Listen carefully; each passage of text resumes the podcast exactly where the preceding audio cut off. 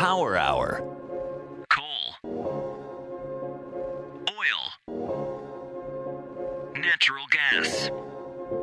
Power Hour, the show where today's top energy experts break down today's top energy issues. No sound bites, no talking points, no nonsense, no BS, no softball questions, no vagueness, just in depth analysis and ruthless clarity. Power Hour. Here's your host, Alex Epstein. Welcome to Power Hour. I'm Alex Epstein. I've been thinking a lot lately about what energy policy should be for 2016 and how to get some of the candidates, most likely the Republican candidates, given that the Democratic candidates are Hillary Clinton and Bernie Sanders, and some guy from my home state of Maryland, my old home state of Maryland, that I can't remember the name of, who is possibly even more fossil fuel and therefore more anti energy than they are. Anyway, how to get some of the candidates to adopt what I call energy liberation policies, policies that reject the whole anti development, anti technology framework that exists today, and truly liberates American producers and consumers to act freely in the realm of energy and achieve our highest potential. One realm in which this is particularly necessary is in the realm of nuclear energy or nuclear power. So I decided to bring back a guest we had in the past, Rod Adams, publisher of Atomic Insights, who, well, no pun intended in advance, has a lot of insight on the topic. So, without further ado, to use the cliche, we will have Rod Adams on the other side talking about energy liberation in nuclear. Power Hour, because what you don't know about energy can kill you. Here's Alex Epstein. We're joined again by Rod Adams, publisher of Atomic Insights. Rod, welcome back to Power Hour. How you doing, Alex? Doing great. I am in Houston right now. I usually am in Laguna Beach, and I am living in a temperature of 70 degrees right now instead of the 100 degrees outside, thanks to uh, modern energy. So I'm very, very happy that it still exists. Yeah, Houston is one of those places that would not be very populated if there wasn't air conditioning. I grew up in South Florida and uh, definitely realized the value of of that technology. Great. Well, we're going to talk about a technology that could theoretically provide air conditioning for everybody, which is nuclear energy uh, technology. We had you on before to discuss that. Uh, today, I want to discuss in particular nuclear policy, what it can be and ought to be to unleash the full potential of this technology. And just as, as background, um, just for listeners, my general impression of a lot of what the nuclear industry does today is pretty much ask not for free market competition uh, or for the repeal of certain rules that are unfair to the industry or irrational, uh, but rather trying to get in on um, like global warming favoritism and that kind of thing. So I'm really interested in in what it used to be because my my understanding and certainly been reinforced by you is that there's enormous potential for nuclear to compete on the free market, which is what we want. We don't want more expensive energy; we want less expensive energy, with all the the safety and and uh, you know non-pollution benefits of nuclear. So.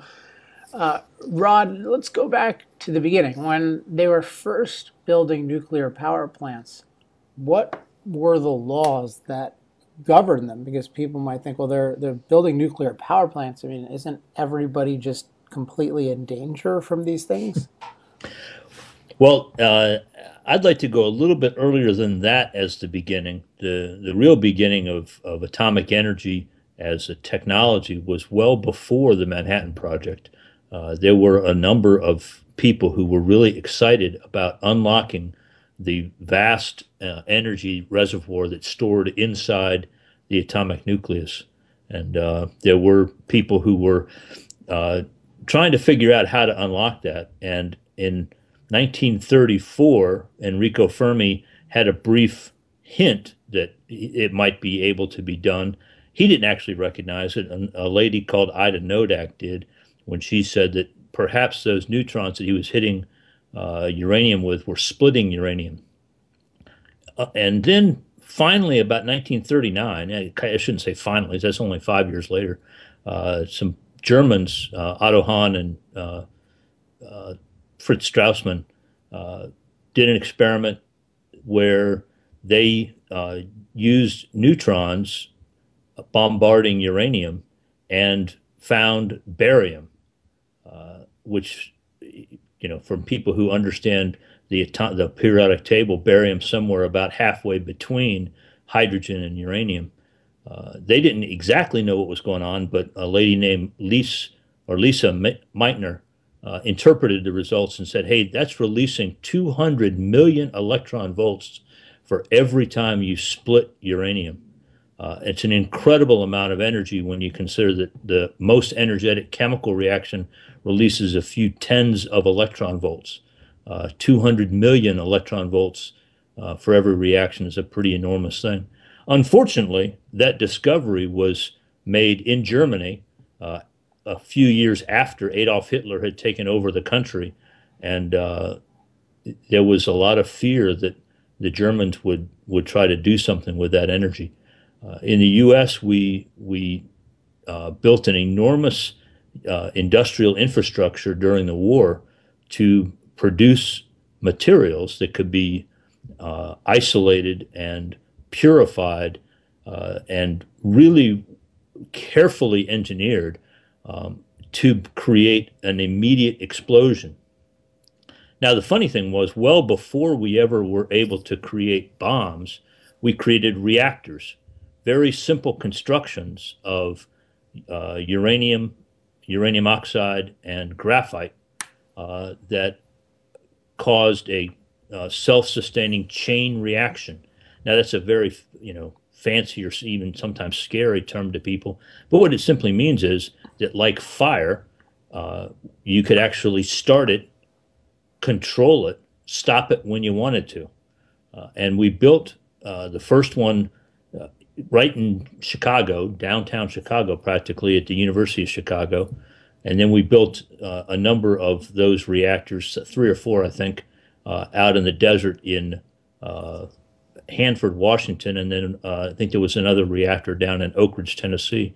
Now, those reactors were easily controlled, uh, well under the the control of the operators. They were used to produce materials, but they were also producing heat. And because of the war, we really weren't interested in heat. We were throwing away the heat as fast as we could using the Columbia River as a cooling source. But engineers recognized right away that anything where you can create vast quantities of heat uh, can be used in conventional heat engines. That's the term that people in the business use for steam plants and gas turbines and and even piston engines. They're all heat engines. They convert heat into mechanical energy. Uh, now, all of that was recognized by engineers. Unfortunately, there were a group of people, many of them uh, no engineering background at all, uh, some with science backgrounds, and most with political backgrounds, who said, Wow, we were able to produce these fantastic weapons that nobody else has. We must keep this information a complete secret we must protect it from protect the world from this energy, but use it for our own power aggrandizement uh, in the U.S. And so, uh, from 1941, uh, a curtain of secrecy was put down on uh, information about nuclear science and nuclear engineering, and that curtain of secrecy wasn't really lifted until 1953 with the atomic uh, December of 53, early 54 with the Atomic Energy Act of 1954. So the first thing that disadvantaged nuclear energy was a complete uh, blackout of information sharing and the ability of innovators to freely experiment and try to figure out how to make beneficial use of this fantastic source of energy. Um, you know, most of the people involved in in uh, the, the the bomb programs weren't really that interested in in weapons. They were really interested in in uh, useful power. But you know, when there's a war on and you are fighting a really ab- obnoxious enemy like Adolf Hitler and his uh, fascists, uh, you do everything you can to make that war short, shorter. And of course, the Japanese were no saints. They were uh, pretty obnoxious enemies themselves. And, um, you know, there's a lot of people that like to try to blame the U.S. for dropping bombs, but when you look at all the things that were happening in the Pacific at the time, it was the right decision for the right time. So, anyway, uh, bottom line uh, reactors uh, could be developed, but unfortunately, from the very beginning, uh, they were locked up and treated as if only people working for the government with a proper security clearance should be allowed to uh, develop reactor technology. Uh, in around 54, we the government decided to allow that to be more commercialized. But even then, they asserted ownership of all of the fuel material. The uh, reactor uh, designers and vendors and and uh, utility companies were only allowed to lease the material from the Atomic Energy Commission. Now, is that still the case? No. Um, I believe about 63 or so, uh, the government uh, changed the rules to allow utilities to, and I'm going to use air quotes here, to own the fuel. And the reason I use air quotes is that the government still, to this day, asserts ownership of the residue materials. Um, if the utilities actually owned that material and were allowed to use it in ways that were most beneficial to them, they would generally take that material and recycle it to use the 95% of potential energy that still remains inside that fuel. Uh, but they can't, they aren't allowed to.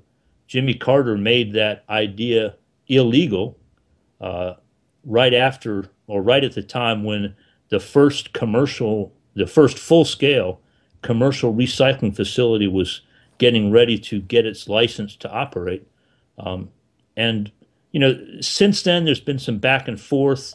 You know, the Reagan rescinded Carter's uh, executive order, but um, that didn't really uh, satisfy any investors who lost a great deal of money by the stroke of a pen uh, when you, you've invested hundreds of millions of dollars in a recycling facility and a single election or single government official can make your industry illegal, uh, you may perhaps have a reluctance to invest again.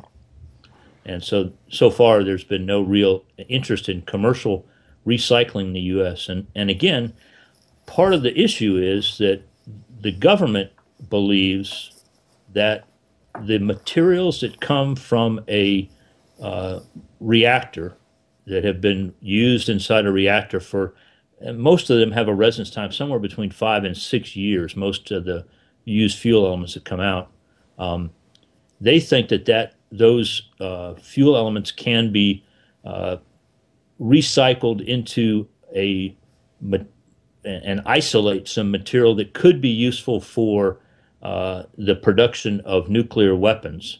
And uh, that's really not the case. It's a very complicated technical explanation. Um, and, and, I've been involved in some debates. And, and what I end up doing is people who say, well, you don't know, you don't have the proper security clearances. We believe we can do it. And I say, well, prove that you've done it. Uh, and they point back to a 1962 vintage test, which doesn't prove a thing. Um, so, anyway, the, the material is useful as fuel. It is extremely useful as fuel.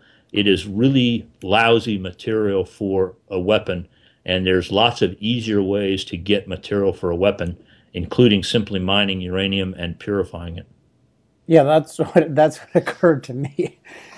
you can get it, you can get it from the you know from the spent fuel or whatever you want to call it. Then. Well, I mean, you can. It's much easier uh, physically to use uh, fresh uranium that has never been inside a reactor, because fresh uranium that's never been inside a reactor can be handled without any protective materials at all safely. Um, if you try to use the spent fuel, you've got to, you know, put in some safety precautions, some shielding, some protective procedures to make sure the operators don't get exposed to the fission products that are still inside that material. Right. I want to go back to the University of, of Chicago reactor. So, if we took a modern perspective on that and say the University of Chicago had a reactor today, or just announced, or it was revealed, I think it would just be a, a national scandal, or at least citywide, it would just be considered, you know, we have this this death trap in our city. Uh, at the t- well, let's put it this way: what what should policy be for something like that, if if anything? Is there anything about it that presents a particularly unique danger that there needs to be a special law for, or does it just fall under, you know, you're not allowed to endanger people by doing it badly? It should fall under you're not allowed to endanger people by doing it badly. Uh, I do want to remind people that right now there are a couple of major cities in the U.S. that still have reactors operating very near the downtown in particular Boston, Massachusetts, MIT still has a operating reactor. Um, it used to be, and and I was actually, it used to be that Georgia Tech had a reactor right in downtown Atlanta, but unfortunately, that reactor was uh, shut down and defueled uh, because people thought that it would be a danger during the 1996 Olympics. And after the Olympics was over, they never uh, restored the reactor to operation. Um, but you know, uh, I've operated. By the way, I've operated reactors in downtown Fort Lauderdale um, and downtown Charleston, South Carolina. So. So what are what are just just to get my some... reactors were on ships, of course, but yeah, which is a whole, of course, fascinating thing that this allegedly dangerous thing you can live in incredibly close quarters to, with an unbelievable I, safety record. I did 11 patrols within 200 feet of a uh, operating reactor, and I mean that was the furthest I was ever away from it. Sometimes I was within a few feet, maybe less than 10 feet um, from the reactor itself, uh, and those those patrols were 90 days long. So, um, you know, I I've got a little experience. I've actually hugged a reactor before. They're they're uh, fascinating machines they need to be operated safely and properly, but they're not, they're not exceedingly dangerous. So, for context, what are some things that could exist in a city that are more dangerous than a, a reactor that you should be more concerned about? Uh, natural gas pipelines under the streets. This that's uh, has demonstrated to be uh, more dangerous than a reactor. Uh, the city of uh, San Bruno can testify to that, and so can a number of places around the country uh, where, uh, unbeknownst to anybody, uh, a, a, mere leak in a gas pipeline uh, ends up in vaporizing whole city blocks. In, in San Bruno, it was 50 houses were destroyed and, and eight people, uh, and they didn't even know the gas pipeline existed. Um, there's all kinds of chemical and and other industrial facilities where um, fertilizer plants, those kinds of things that, that can cause uh, significant uh, uh, risk. Uh, there's you know chemi- chemicals being transported by by truck and car. I mean by truck and a train through downtown cities. I guess there was a, a, a chemical uh, train that was in a tunnel in Baltimore that had some real problems. There have been uh, petroleum cars overturning. matter of fact, I live within 20 miles of Lynchburg, Virginia, which had a uh, has a train track right through downtown, and uh, an oil uh, carrying train uh, derailed, and there was a, a pretty substantial uh, fire and and uh, spill into the James River. Um, fortunately, it was happened to be in a place where there weren't buildings right next to it, but there are places where that train just a few feet away would have been right next to buildings and caused a lot bigger problem, uh, fires and those kinds of things. So there's all kinds of dangers in a modern society. Uh, we work very hard to keep those dangers under control. We being engineering types, the people that that kind of quietly go about keeping the lights on and keeping the air conditioners running and and uh, enabling streets to to be built and traveled upon and communications and all that neat stuff. So so thank an engineer that you're oper- that you're living safely, but there are hazardous materials all around you. And one thing that a lot of those uh, materials or, or, devices containing the materials have in common is that they're combustible. Mm-hmm. So, and that's that's something that's why that's they're un- useful. yeah, it's why they're useful. But but nuclear, you know, uranium has this unique aspect where it doesn't have to explode or combust to generate lots and lots of heat. So can, can you talk about just that safety advantage? Well, certainly the the process of fission. Uh, I once produced a talk called "Fission is the New Fire." Uh, fission is different from combustion. Uh, instead of uh, it involving just the electron cloud, it involves the atomic nucleus. Instead of having to react uh, carbon and hydrogen with um, oxygen and producing uh, combustion products, you have uranium and other there's there's three materials there's I call them three superfuels thorium uranium and plutonium um, that when they're hit with a neutron the atomic nucleus splits apart and releases between two and three neutrons in that reaction. The release of neutrons enables the reaction to continue. Uh, it's it's the, the chain part of the reaction. Uh, each of those fissions releases 200 million electron volts. It's it's millions of times more energetic than the most energetic chemical reaction because you're uh, using the residual strong force, the force that holds protons and neutrons together inside the nucleus, and you're you're allowing them allowing that force to be converted into pure energy. And so what you're what you there is a slight mass defect between the um, or slight difference in mass. Let me call it that. It's a little less technical sounding. A little difference in mass between uh, the mass of uranium uh, that is being split and the fission products that are left over afterwards that mass turns into a vast amount of energy using uh, you know using the relationship that Einstein made famous of E equals mc squared, where c is an incredibly large number. It's uh, three times ten to the eighth meters per second squared. So that means you multiply it's three times ten to this or nine times ten to the sixteenth.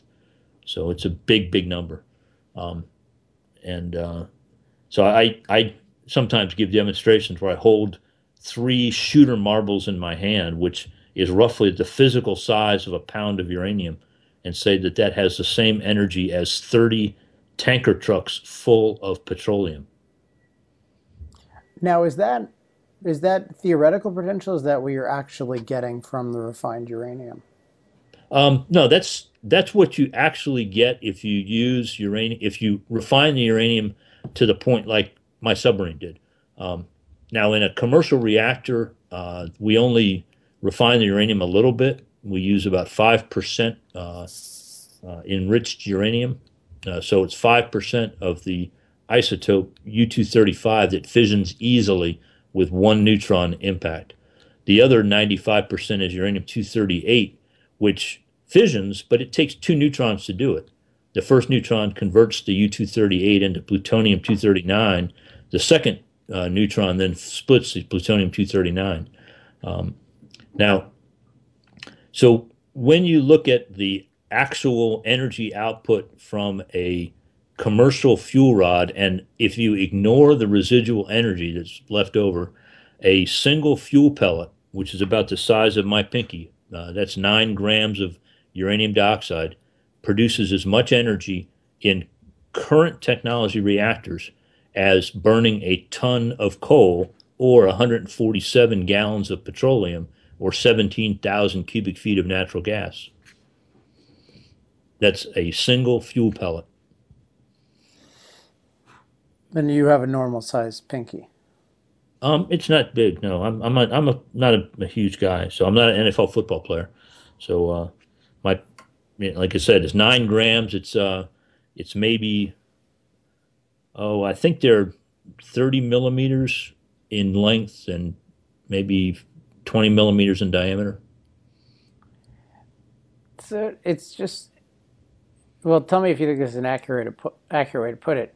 I almost think of it like not just energy generation wise, but also safety wise, uh, going from combustion to these nuclear chain reactions is an evolution. And you spare yourself all sorts of problems that the industries generally do a very good job of containing, but nevertheless, you're, just always dealing with stuff that can explode. And I, I walk to the beach every morning from, uh, um, from the condo I live in, and I see natural gas pipeline right on the ground. And I think, you know what? There's a non-zero chance this could explode. Now, it's extremely low. But if there's nuclear, you know, if there's some sort of you know nuclear plant there, I would not have the same amount of fear because I would think, well, even if something did go wrong, it, you know, it would it would involve overheating. It would take a long time. Uh, it could be dealt with versus bam and I'm gone. Ab- absolutely. Uh, one of the, the, the real advantages of this compact nature of the fuel source is that we can afford to surround the fuel and its and the reaction with a, a large number of layers of protection. Um, the, typically, a commercial reactor today has the the fuel pellets are put into a, a, a tube of corrosion resistant material called cladding that's made of zircaloy.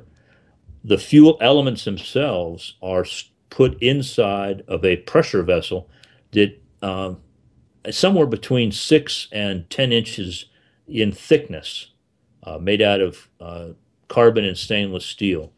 Um, that pressure vessel is then put into a, a lot of concrete foundation and shielding and that kind of stuff. And then it's in a building that has a base mat that's perhaps four feet thick with rebar. This is big around as my forearm, uh, very tightly woven rebar, by the way.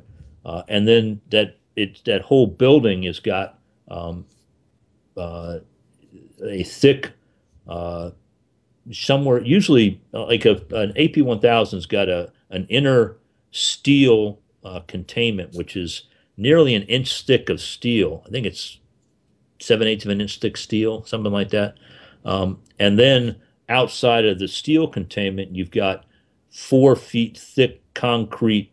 Uh, in, in, an AP 1000 circumstances, they use sandwich um, concrete, which has steel plates on the outside and then some rebar and, and concrete packed in the middle of that. It's a very uh, robust construction the testing for that is pretty impressive. I, it was done by uh, Purdue University, and it was pretty amazing what they were able to subject that material to without having it be damaged.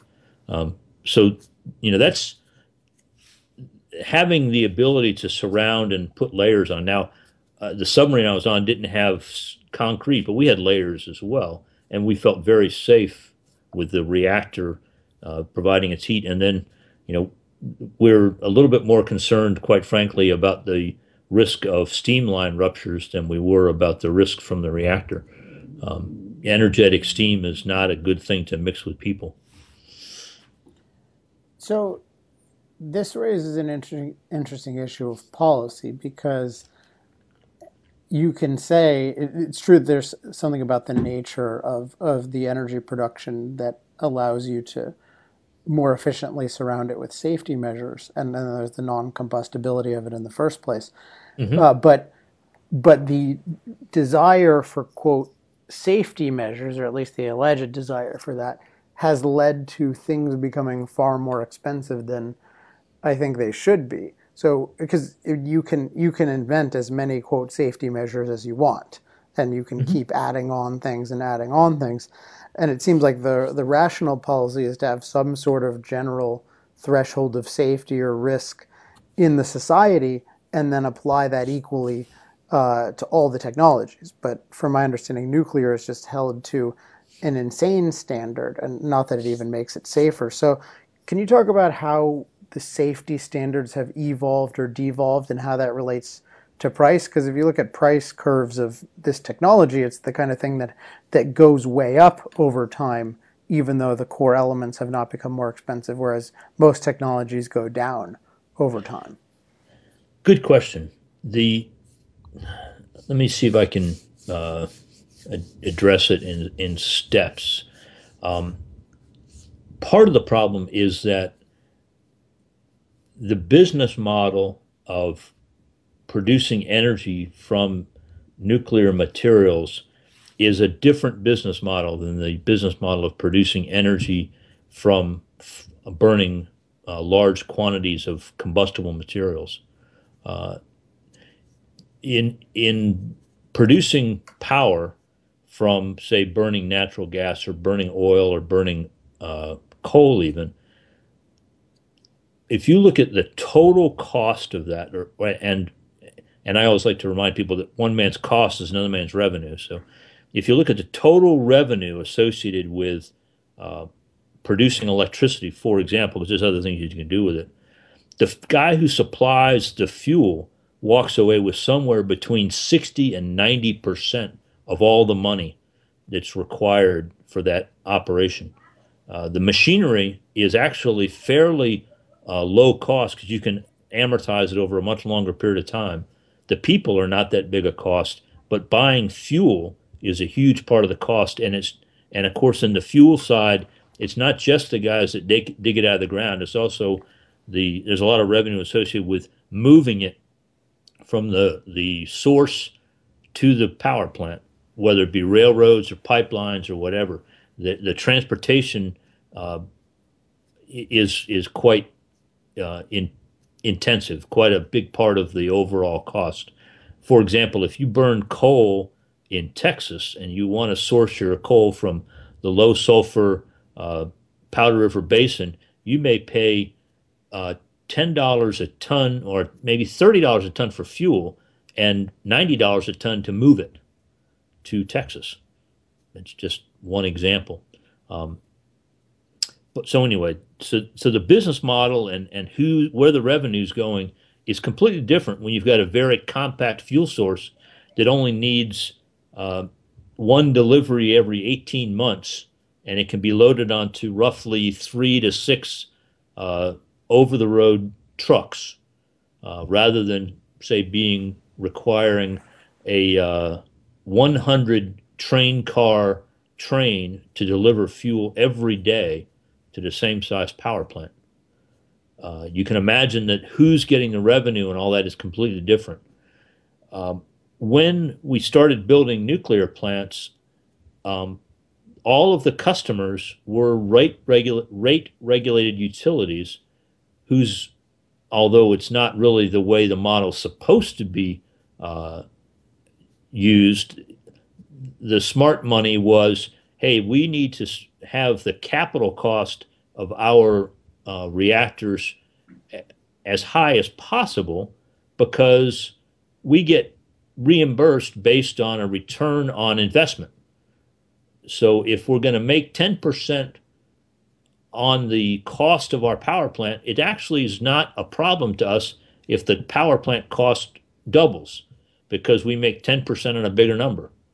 Um, now, that's not really what the the people who designed the system were trying to encourage, but that's the way that those who you know looked at the rules said, well, okay, so we're not really that concerned if the government, if the regulator requires us to add another system oh darn, that increases our capital cost. And the guy who who designs and sells that system says, oh darn, the regulator forced us to add this safety system. We had to go out and hire some engineers, and of course, we have a markup on their time, and we had to go out and buy some more equipment. Of course, we have a markup on that, and of course, you know what I'm saying. Um, the regulation, there was nobody who was trying to say, "Hey, why is this cost being added?" I'm, I, I'm not I'm not keen on paying higher cost and you know maybe fight back a little bit against the the ratcheting regulations. On the other side, and in addition, there were people who were kind of happy that the cost of building nuclear plants was being driven up. Uh, competitors often like it when their competition is disadvantaged. Uh, so that came to play. The, for a, a, number of years, there was an organization called the National Coal Policy Council, which was really the only anti nuclear organization operating from about 1957 and 1970.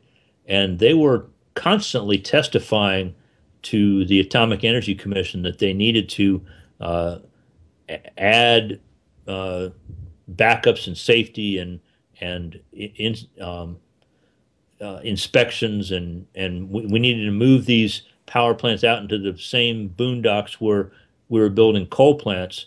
Now we put the coal plants out in the boondocks out of the city because they had these smokestacks that were filling the air with soot.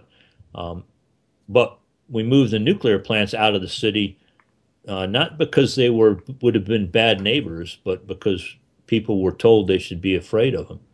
There was a project, interestingly enough, to build a nuclear plant in Manhattan, not in Manhattan. It was uh, can't remember which borough it would have been in. Um, it was I, I I need to go back and remember the details, but it was a, a pretty big controversy for a number of years, and finally, uh, Consolidated Edison gave up on the idea. Um, but I, I, can tell you that a nuclear plant's a pretty good neighbor. It doesn't make much noise. It doesn't need a smokestack. Uh, it doesn't need much in the way of deliveries. It doesn't need a pipeline through your neighborhood. Uh, all it needs is you know let the trucks come in a couple of times every 18 months and and that's all the fuel it needs. And oh, by the way, it you know it, it does employ an awful lot of people. Um, and I know that there are people that, that don't like that idea, but I'm I'm a pretty liberal guy. I like the idea of having uh, infrastructure that needs people to uh, be around and to and to do paperwork and all that stuff because that means there's lots of people having good jobs and they can help support the local community, provide good education and all kinds of neat stuff. Okay, well, I'm I'm not a liberal guy, so we can That's table okay. we can table that aspect uh, of it. But it's so a that, bipartisan. It's a bipartisan benefit here. Really as is. long as you value human life, yes. I value human life, and I value human prosperity, and I value humans having jobs. Right. Yeah, and so, but I think a lot of the opposition to this is not really valuing human life in, in, in a deep sense, which we talked about um, well, yep. both on your podcast and on on my podcast. But to get to the issue of policy, what so so there's this issue of the cost, so we can call the cost plus accounting system. So the, yeah, this, this is an some incentive. Of yeah, problem. some of that's gone away. Um, here's if if if I was to be asked what policy changes need to be made to enable nuclear to prosper.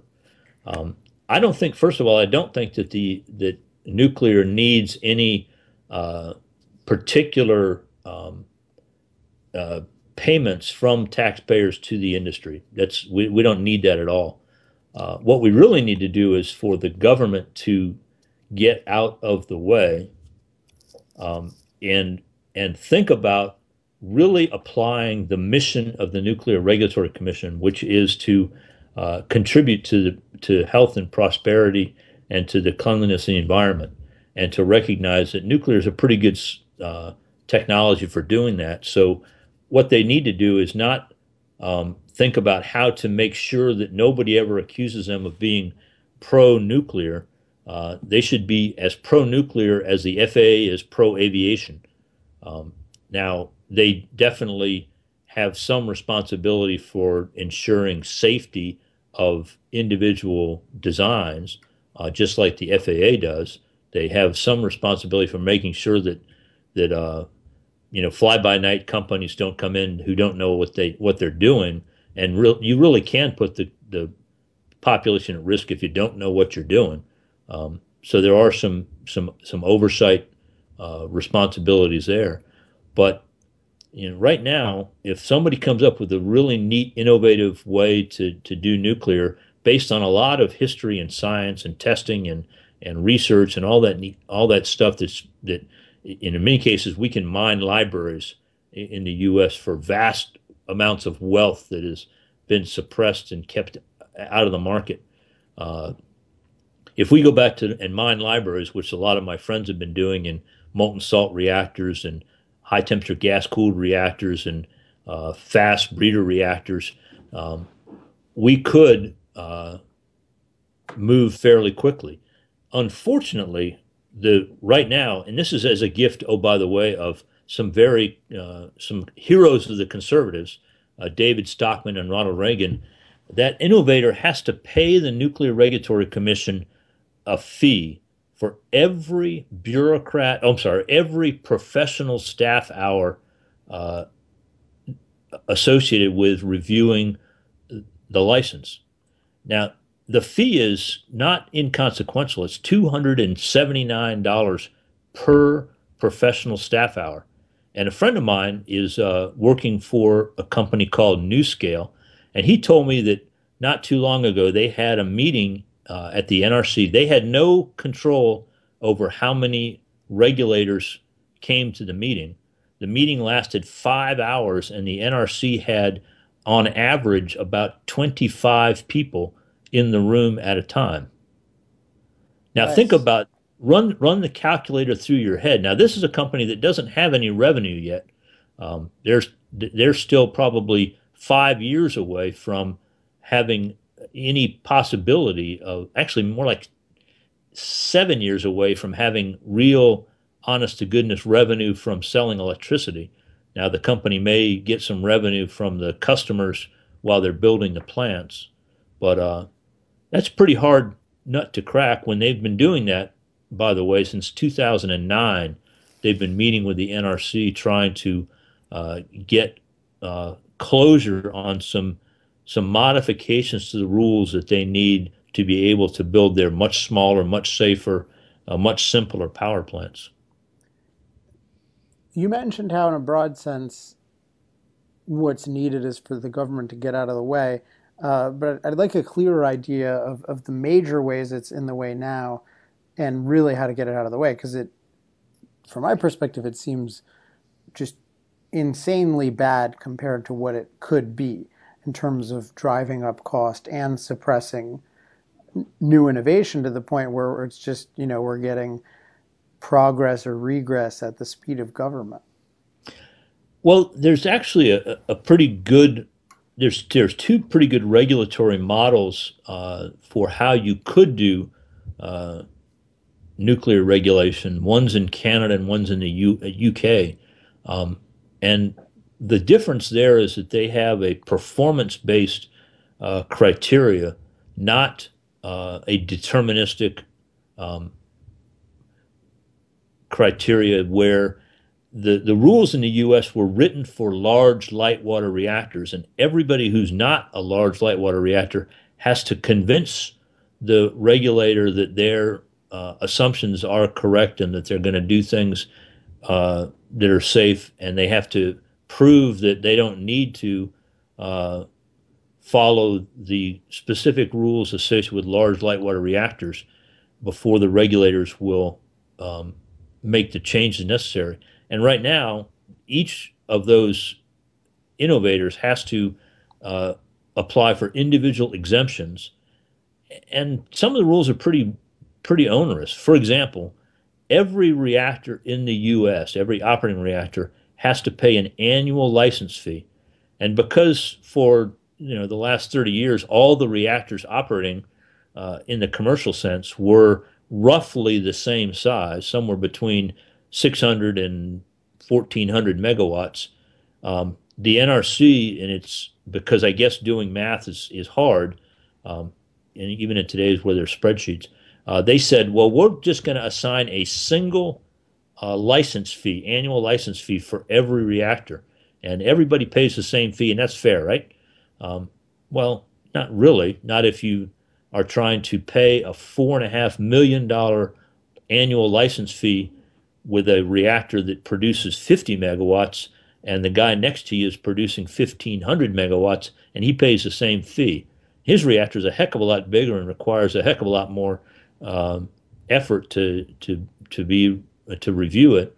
Um, that's just one example. Uh, right now, that the the NRC requires an on-site uh, regulator for each power plant and one more uh, site regulator. So if you've got a single uh, reactor on a single site, you need two full-time uh, NRC employees at your site. Now, one particular small reactor vendor wants to put 12 of his small reactors in, on a single site. Well, that would mean he'd have 13, under current rules, he'd have 13 NRC regulators on site full time. Um, that's that's pretty onerous. but and and the industry or the, the innovators, the the small guys, have been asking the NRC to clarify how they're going to handle this. I think they first started asking about 2008. It's 2015, and the NRC still hasn't produced any rules to help us understand what they're going to require. So, you know, though that's some of the things that we need to. There's all kinds of specifics that I could go into, but really need to get the government to to admit that nuclear is good which they did one time in 1954 when they passed the Atomic Energy Act, and and somehow by about 1974, um, when the NRC was created from the Atomic Energy Commission in a reorganization driven by the Nixon administration, by the way, um, the NRC has not really uh, accepted the idea that nuclear is good. They say they're agnostic about nuclear energy, and uh, sort of again, sort of like having an FAA regulator who's agnostic about whether or not people should fly. Maybe you know, maybe John Madden should be an FAA regulator. Is he against flying?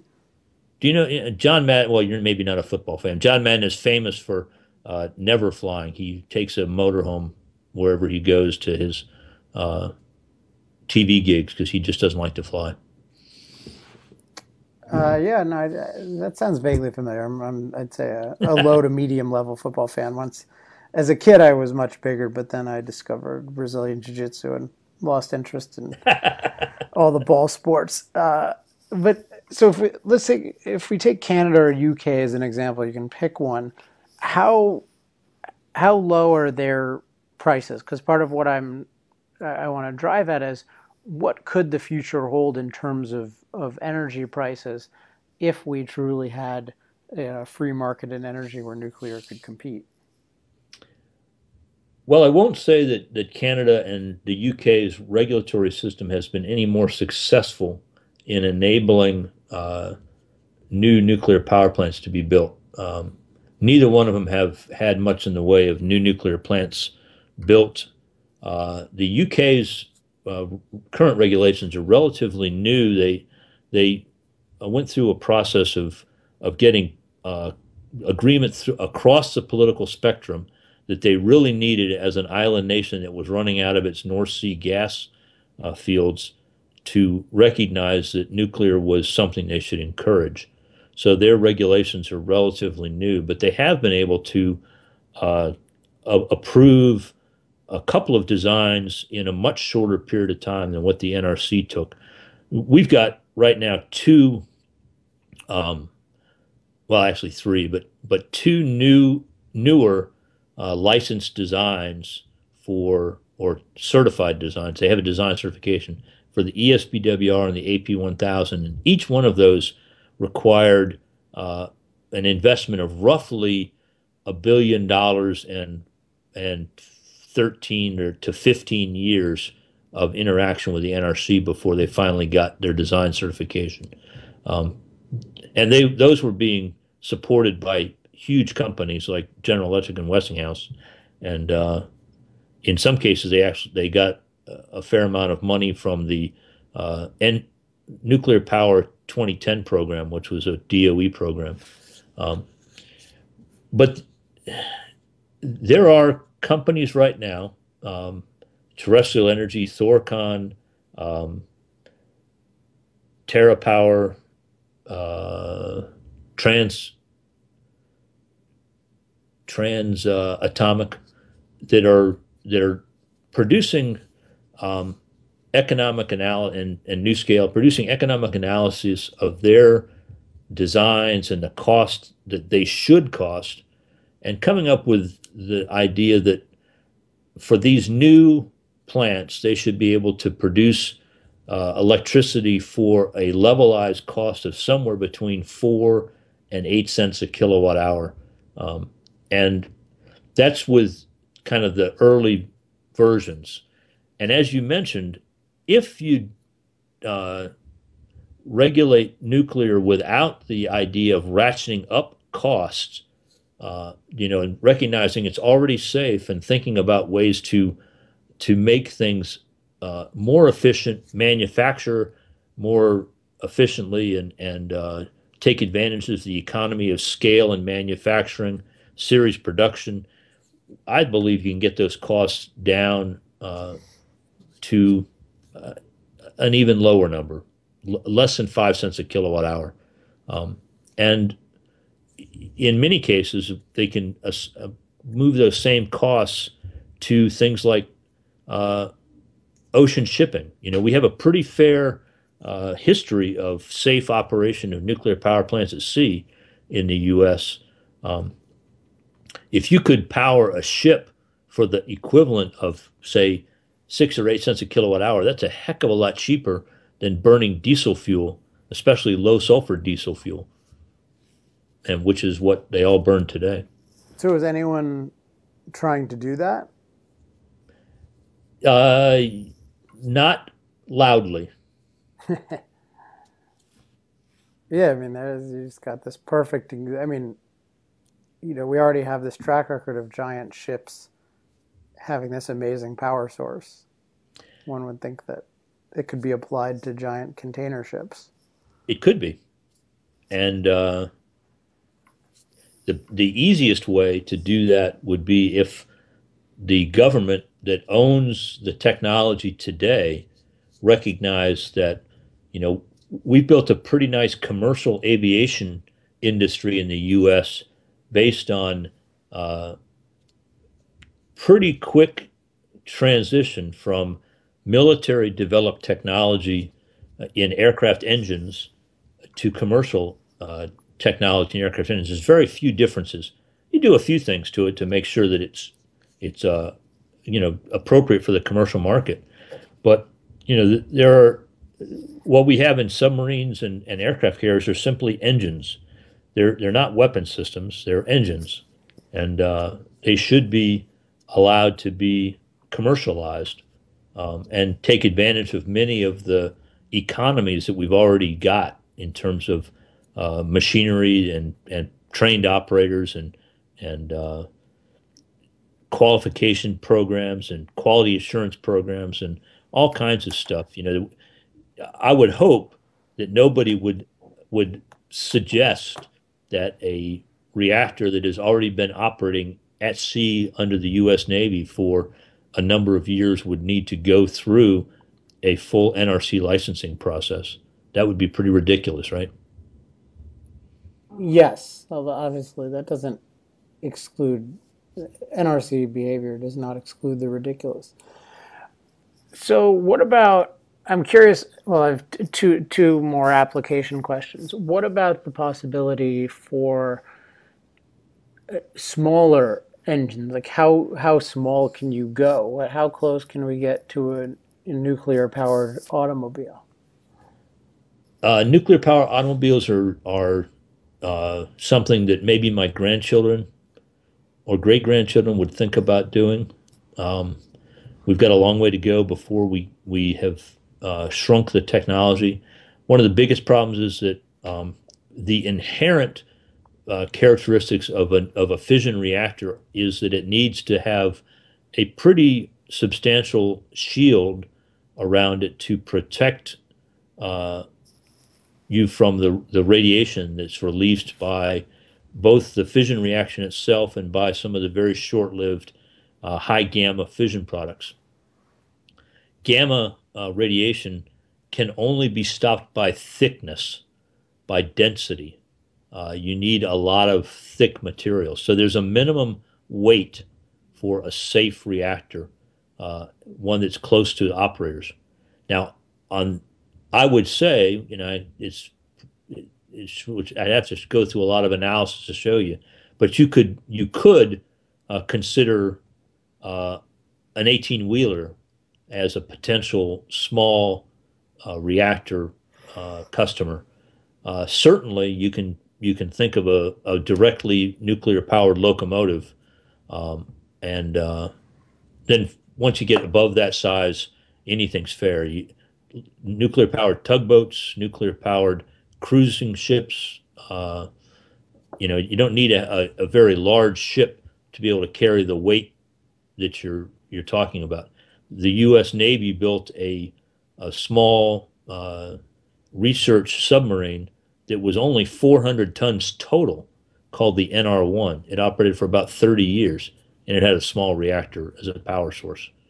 But you know, 400 tons, you know, allowed them to put maybe, I think it maybe had 100 tons associated with a power plant, including shielding. Mm-hmm. Um, but 100 tons is a pretty big number for an automobile. It's a pretty small number for a ship, though. Yeah, and I wonder if you could, I mean, if there would be incentive to have you know larger vehicles because they would never need to be refueled, or they certainly wouldn't need to be refueled. Well, I'm not sure I'd want to. Be, I'm not sure I'd want to be on the road with much larger, heavier vehicles. You know, there, there is a certain um, uh, limit if you want to have roads that carry both passenger cars and and uh, large vehicles. You want to have not too much difference between the two. Uh, we're already pretty close to the what gets a little bit scary to me when we have uh, trucks that have two or three trailers on them. Um, those guys are a little bit too big to be playing on the same road as my uh, Volkswagen Jetta. Yeah, well, that's a whole discussion of what what the future of the roads holds and and what it should yeah. be versus uh, what it is. Last question is, what about uh, desalination plants? I've heard that nuclear is good for desalination, but I've I've never fully explored it. Well, we have good desalination technology um, today. It's it it uses electricity to drive pumps to push uh, salt water through um, a series of, of uh, very tight filters. Um, it's called reverse osmosis. Uh, so if you have cheap electricity, you have a, a, ability for desalination. And if you have power plants that produce uh, cheap electricity and like to run full time, 24 hours a day, seven days a week, 365 days a year with a, an occasional shutdown for refueling, um, it would be useful to uh, use off peak power to run desalination plants that can just simply fill up reservoirs uh, for the times when you really want water. Um, so yeah, desalination is a is a, a real um, potential market in those areas where you know God doesn't do it for you. You know, in places where it rains a lot, you don't need desalination. You know, it's you, it's hard to beat free. It's you know stuff that just falls on you. Yeah, that's definitely true. But I think is well, obviously there's you know where I'm I an, where I live. I'm an East Coast guy, so you know we get we get rain. You know, we got rivers, we got lakes, we've got you know plenty of water most of the time, um, and if we have a, a, drought now and again, we can just pipe it from another place that's got water. I think you're a West Coast guy. Yes. You guys have chosen to live in a desert, so yes, perhaps you ought to think about the fact that water's not free there. Yes, so it's very comforting that it can be manufactured if need be. And when whenever anybody uh, tells me that there's limited water on the earth, I'm, I'm sorry. I spent an awful lot of time at sea, and uh, this earth is has got lots of water. Just some of it's a little salty. Right, which yeah, throughout history was an insurmountable challenge in terms of drinking. But if we have the right technology, including energy technology, then all the water is potentially uh, ours, which is yeah. Just... well, I mean, remember on on a submarine, we had a reactor, one reactor. It enabled us to power the ship, supply uh, air conditioning, heating, ventilation, uh, refrigeration, uh, powered our computers, and we also made our own water uh, from salt. We converted some of that fresh water that we made and uh, used it to produce fresh oxygen because we'd been consuming oxygen. So we we split apart water using electricity, which is a known technology. It's been known for probably 200 years or 150 years, um, and and we we threw away the hydrogen. Of course, you know some some people may have wanted to use the hydrogen for for things, but for us it was just a dangerous thing to have on board, so we threw that away. Um, but you know that having uh, extra power makes you gives you the ability to live comfortably. Uh, you know, there's an awful lot of. I would not have been a very good diesel submariner. Uh, I like to take showers. I don't particularly like hanging around with smelly people. Um, and and, it, and on diesel boat they had to, you know, it, it's it's pretty disgusting thinking about what they had to do to get shower water. Uh, so. All right. Well, that's an interesting note to end on, but I think we'll we'll end there. Just the the vision, though, it's a good it's a good vision. Just of this it's almost a microcosm of of the world where you've got this you've got this incredibly compressed source of energy where even on a on a ship you can have everything you want including doing sophisticated things like uh, desalinating the water and even our most even our you know most dense source of energy that we use mostly diesel can't do anywhere near that. And then we're in a society where people are saying well we should use by far the least dense uh, least consistent sources of energy and somehow try to harness those. Now imagine, you know, you're on a ship with solar panels, what the bathing situation would be. I've been on I've been on a sailboat with solar panels. Um, fortunately, my so my my sailboat also had a diesel engine that could uh, charge the batteries when the solar panels happened to be covered by the shade from the sails. Yeah, they they run into and the sun went down Uh, for some reason the sun goes down every day, and I just I don't understand why people want a power source that has 365 forced shutdowns every year.